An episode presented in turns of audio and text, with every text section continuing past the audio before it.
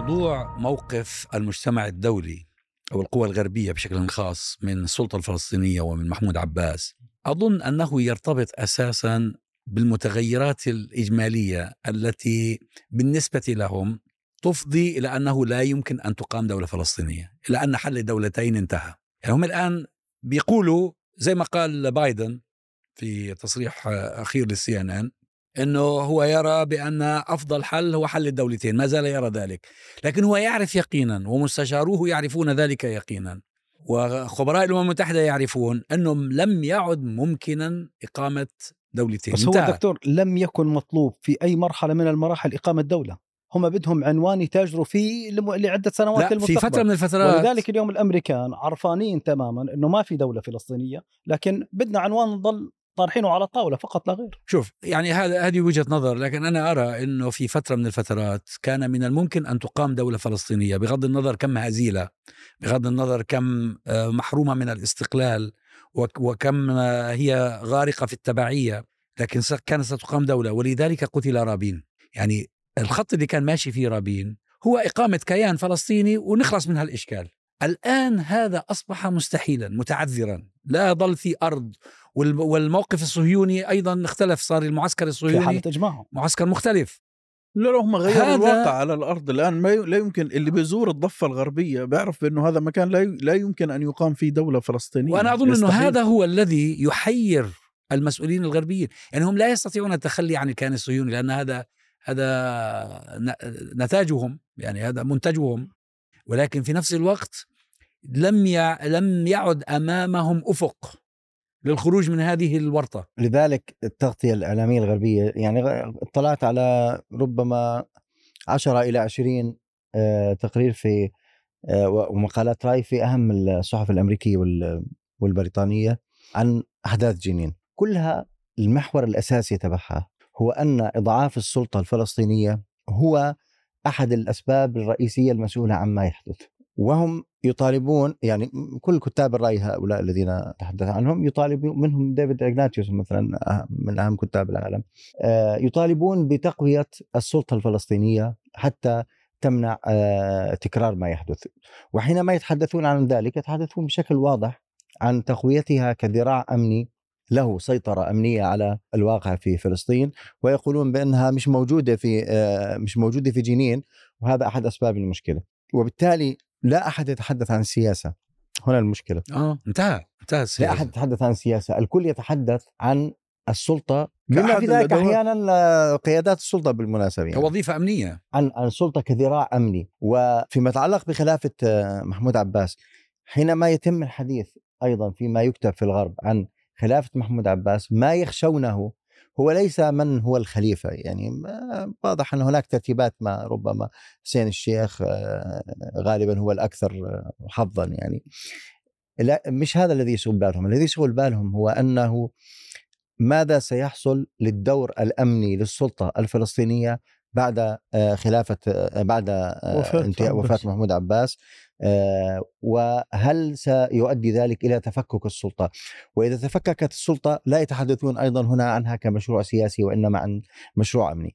وبالتالي الآن أصبح المطلوب حينما يتم الحديث عن الانقسام وهو محور آه، حديثنا ونقاشنا وكأنه هو التوحد على هذه الأداة التي آه، لم تعد مخفي يعني لم يعد مخفيا. يعني زمان كانوا يقولوا لا الاداه التي يستفيد منها الاحتلال. إحنا مؤسسة إحنا بدنا نعمل دولة إحنا سلطة وطنية إحنا الضمير الشعبي. الآن الكل بيحكي بما في صاحب الدكان. يا رأي محمد بأنه إحنا جهاز أمني. هو هذا مأزق الدول المانحة في موضوع السلطة. نحتاج إلى تقويتها لكن تقويتها غير ممكن لأنه تقويتها فقط بمجرد الدعم غير ممكن لأنه في حالة فساد يعني راسخة وعميقة. تقويتها لا لا يمكن إلا ببناء مؤسسات. والمؤسسات لا يمكن بنائها إلا ببناء ديمقراطية والديمقراطية لا يمكن بنائها إلا إذا جابت غيرهم. وهي المشكلة المعقدة ولذلك بناء السلطة أو تقويتها غير ممكن. ولذلك اليوم نعم الكلام فقط عن الذراع الأمني وعن الدور الأمني للسلطة حتى لو أدى ذلك إلى إعادة هيكلة السلطة والخروج بشكل آخر غير السلطة ترى. أنا الحقيقة هذا يجرني إلى إلى سؤال. وهذا السؤال هو متعلق بالمسؤولية التي تقع على عاتق المجتمع الدولي والمؤسسات الدولية. يعني هذه الأزمة هي تؤثر على كل أنحاء العالم اقتصاديا وامنيا وسياسيا وفكريا كل, ابدا اطلاقا. فاذا العالم مسؤول أيضا ومهتم ومعني بأنه هذه القضية تحل وصار لها الآن قريب 80 سنة طيب وبعدين الكلام كثيرا ما طبعا السلطة في أكثر الأحيان كما هي كل السلطات بالمناسبة تلقي باللائم على الشعب. يقول أنتم الغلط. والشعب يلقي على السلطة وهلم جرى لكن في نهاية الأمر إحنا عندنا في طرفين مدى نتكلم عنهم بما يكفي اللي هو الاحتلال المباشر ودورة ودورة في ترسيخ السرديات الطاغية ودورة في ترسيخ حالة الخضوع اللي هي إني ما عندي حل إلا إني أفعل هذا اللي موجود عند الشعب لكن الطرف الآخر الذي لا أجد أنه كلام حوله اللي هو المجتمع الدولي. المجتمع الدولي باع لشعوب العالم ولأنظمة العالم باع كلاما ومشاريع ولجان وزيارات ومراسلي سلام ومفاوضات ورباعية وما رباعية وينها الآن؟ متى آخر مرة سمعنا بالرباعية؟ وين أصبحت هذه؟ ما هو هذا هذا الموضوع بده تفكيك شوية أنس لأنه أنت هو ما هو المجتمع الدولي؟ ومن أين جاء هذا المصطلح؟ وماذا يقصد به؟ الحقيقة إنه يقصد به آه، التدليس على الناس لأنه ما فيش إلا الولايات المتحدة الأمريكية وحلفائها. يوجد غرب حاضن للاحتلال فقط لا غير. وهذا الغرب هو الذي خلق إسرائيل وهو الذي يغذيها وهو الذي يحافظ عليها. متى يصبح الاحتلال آه، آه، مكلف إلى درجة بحيث إنه لازم تنحل المسألة؟ متى يصبح؟ هو يعني هي هاي بالأخير المعادله هو, هو الاحتلال بالضبط يصبح مكلفا على الغرب إذا أصبح مكلفا على دوله الاحتلال نفسه ترى الاجابه كانت في يعني الانتفاضتين يعني بالضبط بالضبط يعني بمعنى انه فيما عدا الانتفاضه الاولى والانتفاضه الثانية وأنا اعتقد خصوصا الانتفاضه الاولى بحكم النتائج يعني آه، اسرائيل تتمتع باحتلال ثمنه صفر وهذا صحيح. حتى يقوله كتاب غربيون وصحف غربيه يعني هو حتى الان غير مكلف الاحتلال بس هو اجابه على السؤال بشكل شوي اسمح لي بس اقطع قليلا وترجع لك بعدين إجابة مباشرة على سؤالك آه وزي ما ذكروا الإخوة الانتفاضة الأولى بالذات جعلت تكلفة الاحتلال باهظة جدا لا تحتمل. عفوا مدريد وأوسلو هو مشروع سياسي كان الانتخابات بال 2006 هو مشروع سياسي للخروج من مأزق الانتفاضة. عندك احتلال. احتلال ليس لديه مشاكل لا يدفع ثمنا. إذا كان لا يدفع ثمنا أخلاقيا أو ثمنا اقتصاديا أو ثمنا سياسيا هو ثمن هو احتلال ثمنه صفر وبالتالي على الاحتلال نفسه وعلى آه، حلفائه. عندما يحصل اشتباك بين الشعب المحتل وبين الاحتلال هنا يصبح الاحتلال مكلفا. بالضبط يعني كل... عند متى مثلا قررت كيف قرر الاستعمار البريطاني أو الاستعمار الفرنسي؟ أن يترك المستعمرات في الشرق الأوسط وفي شمال إفريقيا.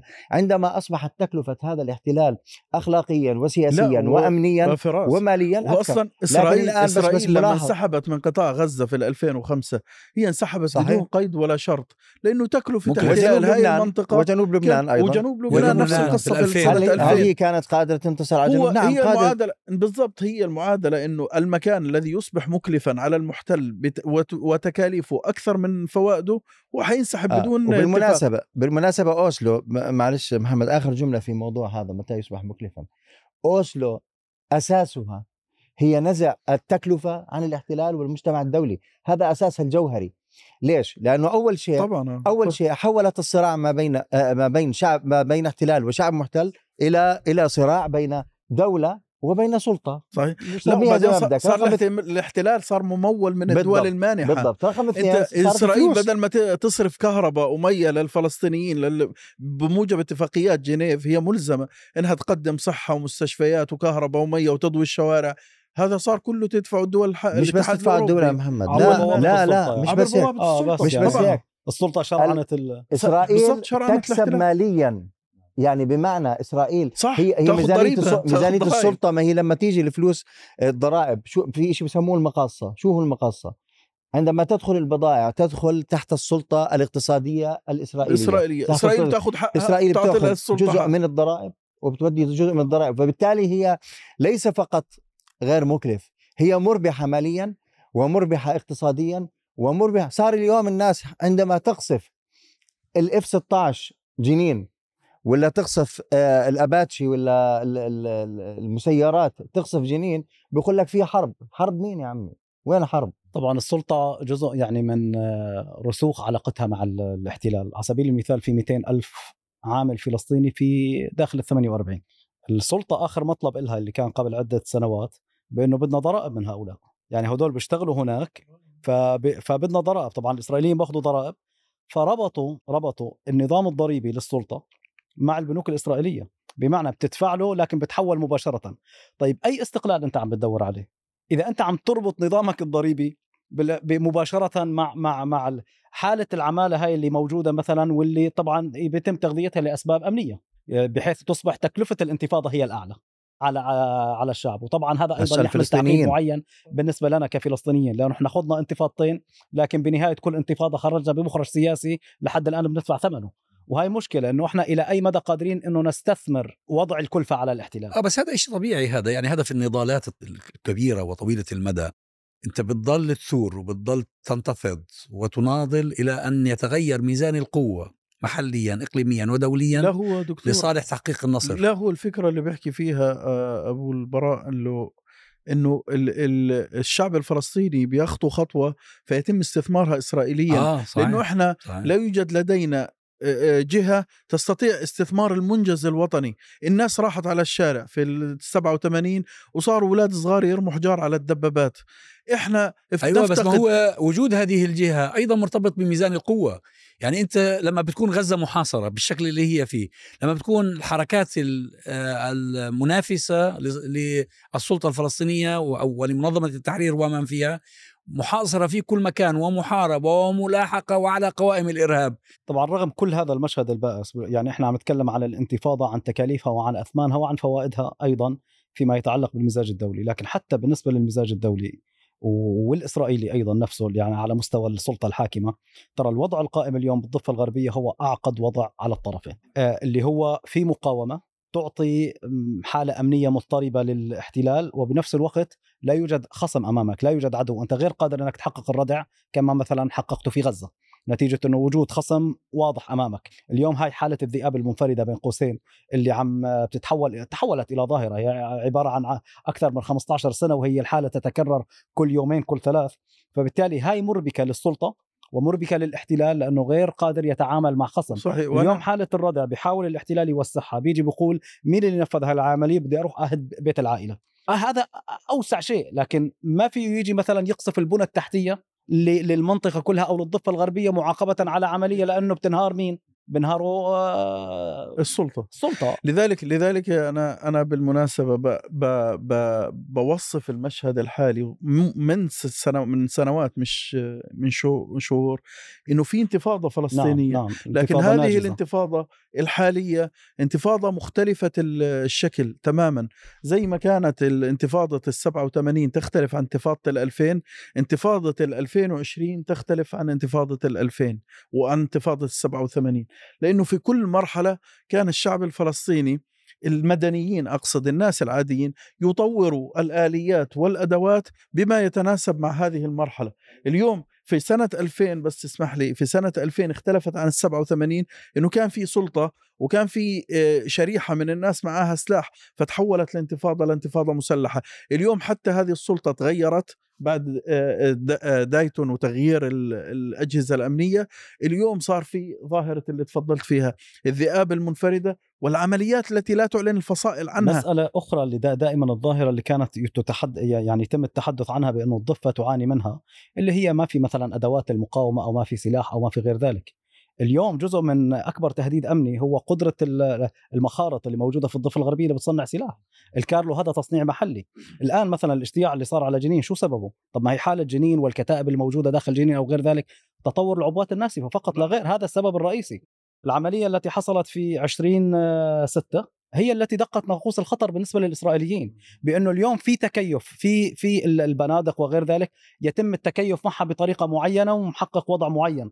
لكن عندما تتطور إلى العبوات الناسفة تقلب الوضع امنيا راسا على عقب. بس موضوع موضوع إذا بدنا نرجع لموضوع الانقسام وين ال- آه، خطورة التصدير الانقسام؟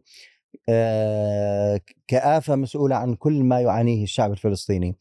هو إنه ال- آه، ال- آه، اليوم حقيقة هاي هاي الأجواء اللي بنحكي عنها في آه، في الضفة الغربية وما يشبه الانتفاضة أو حتى محمد بسميها انتفاضة آه، تقابل آه، تقابل من قبل السلطة الفلسطينية بالقمع بمشاركه مباشرة أو غير مباشرة بالاعتقالات. في نفس الوقت بتطلع فصائل فلسطينية بتقول إحنا بدنا نجتمع مع السيد الرئيس بالنص بقولوا بدنا وإذا وأنا بحكي لك إذا بكرة السيد الرئيس بكرة حكى بدنا نعمل لقاء ستستجيب كل الفصائل.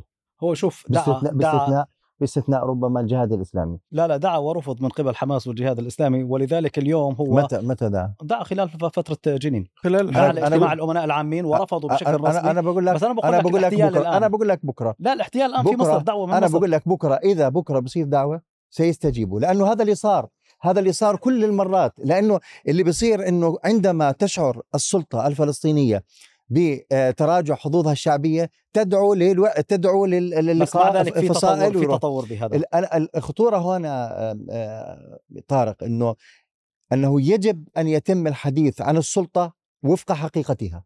هذا هذا غير نعم، موجود نعم. يجب أن يتم موقف الحقيقة عن حاسم السلطة حازم حقيقة ب- هو في ب- تطور ب- بهذا، ب- يعني وفق. وفق حقيقتها إنه هي السلطة اللي قاعدة بت- بتسلم أسماء الناس ويتم ال- آه، آه، وتشارك في في الاعتقالات وفي عز الناس قاعدة تقصف في في في جنين تتبنى خطابا وهذا اللي بيحكي عنه فراس. تكرر عشرات المرات خلال نعم، العشرين صحيح. عام المضت بس أنا بقول لك جزء جزء من حالة ارتخاء حالة السلطة وانعزالها وانكشافها بالكامل سياسيا هو أنا بقول لك التطور الذي اللي, اللي التخوف اللي بيطرحه فراس إنه دعا لاجتماع أمناء عامين رفض رسميا من قبل حماس والجهاد الاسلامي وهذا كان تطور كبير جدا في موقف حماس والجهاد الإسلامي يعني علما إنه هذا موقف الأصل يكون الطبيعي مع هذه ال- الزمرة يعني.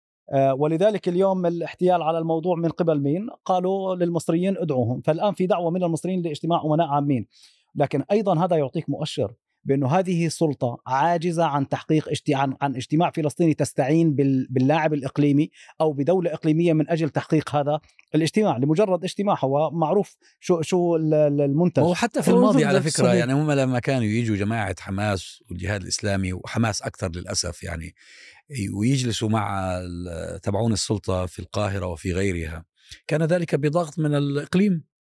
يعني دول آه، لها أذرع ضاغطة على قطاع غزة أو على حماس لأنها تستضيفها أو لأنها تتعامل معها تضغط عليها وتقول لا معلش إخوانكم مش عارف إيش تعالوا. بس بدي أعود بكم إلى موضوع ال- الدولة الحل الدولتين آه، في نهاية كتابه آفي شليم في نهاية كتاب مذكراته آه، بيشرح تطور موقفه من القضية الفلسطينية طبعا هو في بالرغم مما عاناه من آه، عنصرية بعد ترحيل أهله وهو منهم إلى فلسطين من العراق أصبح ليكوديا مثل كثير من ال- اليهود ال- الذين جاءوا من المناطق العربية ويهوديا متزمتا. ثم لما جاء إلى بريطانيا بدأت آفاقه تتسع وبدأ يقرأ وبدأ فصار مع حل الدولتين. فبيقول أنا كنت من أق من أكثر المؤيدين لحل الدولتين. أما الآن فلا فلم يعد هناك مجال لح- لحل دولتين. آه، وطبعا هو في نفس الوقت يبدو لي أنه آه، أصبح يمكن أن تحسبه على المعادين للصهيونية لأنه بصراحة بي- بيتكلم الآن عن أن الصهيونية هي المشكلة. الحقيقة هذا الموقف هو الذي نحن بحاجة إليه في فلسطين. يجب أن يكون هناك قيادة فلسطينية تقول إن المشكلة هي الصهيونية. مش المشكلة حتى الاحتلال المشكلة هي الصهيونية. هذه الفكرة العنصرية الكارهة لكل ما هو عربي الكارهة لكل ما هو مسلم. والحقيقة هذا الذي أعجبني في الخلاصات التي وصل إليها آه، آفي شليم في وطبعا نهاية بالمناسبة كتابه. هو هذا جوهر النقاش عند مؤيدي الدولة الواحدة. بيعتقدوا يعني دائما هو هذا الطرح ال- ال- ال- إنه الصهيونية هي المشكلة والصهيونية هي التي تمنع الحل وبالتالي هذه ال- ال- البلاد تتسع للجميع ومن الممكن أن يعيش الجميع ضمن نظام سياسي برلماني ديمقراطي إلى آخره لكن ليس في وجود الصهيونية التي آه، ترسخ قانون الدولة القومية أو غير ذلك وشيء هذا حقيقة جوهري في نقاش مؤيدي الدولة الواحدة وفي نقاش حتى اليسار بشكل عام فيما يتعلق في ال- الخطاب ال- الداعم أو التضامن وهم يرون الآن لفلسطين. أن ال- أن الواقع يسندهم في ذلك لأن الواقع الذي خلقه الاحتلال أو خلقه المشروع الصهيوني على الأرض لم يبقي مجالا إلا لمثل هذا الكلام. بقول هذا جزء من العجز والقصور في خليني أقول نقاش الإسلاميين على وجه التحديد ولنقاش تيار المقاومة اليوم بشكل عام. الذي يدعو لمشروع سياسي عنوانه تحرير فلسطين لكن لا يؤسس ضمن نظرية معينة أو ضمن إطار نظري معينة، ما هي المشكلات والعقبات التي تقف أمام آه، تحرير فلسطين؟ هناك أسئلة كبرى جوهرية آم، يعني غير موجودة في النقاش أساسا، آه، هؤلاء ال- ال- المستوطنين أو الذين جاءوا أين نذهب بهم؟ آه، يعني قضايا ما- ما- أساسية ما- ما- افتراضية جزء- لكن في أسئلة ما هذا ضمن ما, ما كتبت عنه حتى مرة وهي م- م- مشكلة التنظير الفلسطيني إنه ما فيش تنظير آه، حقيقي في في الساحة الفلسطينية. حتى وهذا تاريخيا حتى يعني حركة فتح تغيرت من مشروع إلى مشروع من مشروع سياسي إلى مشروع سياسي عمليا ما كانش في تنظير باستثناء ربما ورقة ال- اللي هي النقاط العشرة هي الوحيد اللي كان فيه وثيقة ويشتغل عليه طبعا ما لأنه عدا- برنامج برنامج يساري في أساسه لأنه نعم. اليساريين هم الأقدر للأمانة في هذا الموضوع صح, نعم. صح أما أما مثلا فتح انتقلت من توريط الأنظمة وهانوي العرب إلى آه، إعلان إلى إلى إلى ال- ال- القبول بالشرعيه الدوليه إلى إعلان دولة فلسطين في الجزائر إلى أوسلو كله بدون تنظير هذا نعم، كان نعم. عبارة عن بس العفو في إحنا الهواء. قبل إحنا في مؤسسة قرطبة قبل يمكن 12 سنة عقدنا في مكتبنا عقدنا لقاء فيه من الخبراء والمتصلين بالقضية الفلسطينية من داخل بريطانيا ومن خارج بريطانيا ولما طرحت هذه المسألة طرحت أسئلة كبيرة الحقيقة حتى في قضية حل الدولتين في مسألة ال 67 في مسألة مسائل كثيرة جدا وأظنك شاركت معنا في المستوى العجيب. الأكاديمي والفكري موجود لا، لا، لا، لا. كيف لا لا لا أنا أتذكر جيدا لما لما. طرحنا لما لما طرحت مسألة أنه طيب لماذا لا تقدمون مشروع سياسي مشروع سياسي متكامل الأركان كان الكلام واضح جدا من قيادات كبيرة جدا كان الكلام بأنه ليس علينا عبء عبء التنظير إحنا بالنسبة لنا مش شغلنا إحنا مش مطلوب هو هذا هاي, نقطة- هاي. نقطة آه، من تطرح ولكنها. ولكنها ذات وجهين بمعنى صح الفلسطيني ليس مطلوبا منه أن يضع حلا. حلولا للاحتلال بالضبط بس هذا. مسألة مختلفة مسألة الحل بس أنا مختلفة. بحكي عن أنت آه، ك كقياده فلسطينية أو كفلسطيني يجب أن يكون لديك برنا- برنامجك للمقاومة المقاومة ب- بكل معانيها المقاومة السياسية والاشتباك السياسي ومن ضمنها إنه يكون في عندك مشروع سياسي. أما أنت ليس مطلوبا منك أن تضع حلولا للاحتلال. هو شوف آه، المشروع آه، آه، السياسي ليس بالضرورة حل لا يعني لا, لا, لا يعني بالضرورة أن تقدم حلا. هو أن تقدم رؤية. هذا الذي أنت تقاومه ما هو ولماذا تقاومه؟ هذا يكفي. آه بس يعني ما هو أظن إنه هذا موجود. هذا ملتبس. موجودة؟ لا الحقيقة ملتبس. أنت شوف أنت لا، بين لا، ملت- ملتبس بسبب الخلاف في الرؤية بين الفصائل؟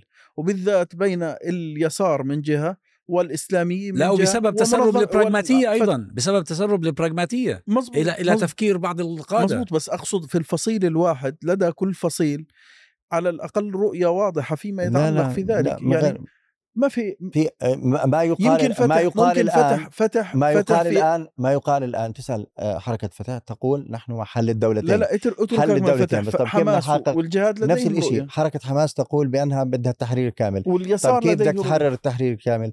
جزء المشروع الوطني يجب أن يتضمن وسائل.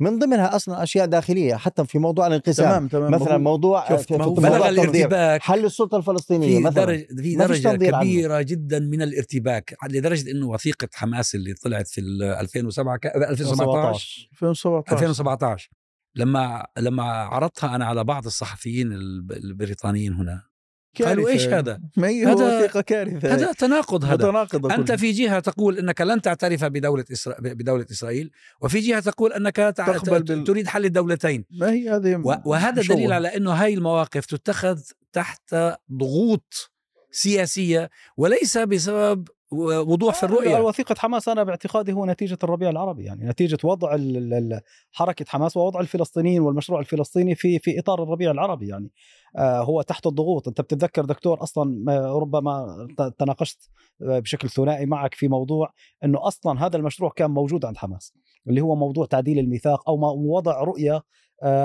يعني تختلف عن الميثاق اللي كان جدلي بشكل كبير جدا. وهي من منتصف التسعينيات. وربما أنت شاركت في في 2007 أظن يمكن في في صياغة مسودة أو شيء كمستشار في هذا الموضوع. لكن لم لم تتخذ حماس هذه الخطوة. لا أنا كنت رغم مت... حاجتها ليش؟ لأنه ما كانت تحت الضغط. أنا أنا كنت أطالب ومتحمس للخروج بميثاق جديد. فيش فيه تناقضات لأنه حتى الميثاق الأصلي كله تناقضات لكن للأسف هم راحوا خرجوا بوثيقة. وخلوا الميثاق الأصلي وخلوا الميثاق زي ما هو شالوه. وطلعوا بوثيقة أيضا فيها تناقضات. يعني حسنوا بعض الأمور ولكن بعض الأمور هي هي طبعا آه، من المهم حتى لا يفهم كلامنا خطأ. التنظير الفلسطيني مطلوب لأجل الفلسطينيين وليس لتقديمه لل- للعالم هذا. لتقديمه هو للعالم. هذا أنت كفلسطيني ليس مطلوبا منك أن آه، تقدم اوراق لا، اعتماد للعالم أيضاً- وبالمناسبه الحركات ال- الفلسطينية بما فيها حركة حماس تخطئ إذا إذا آه، ظنت بأنها بتقديم هذه الأوراق ستحصل على الشرعيه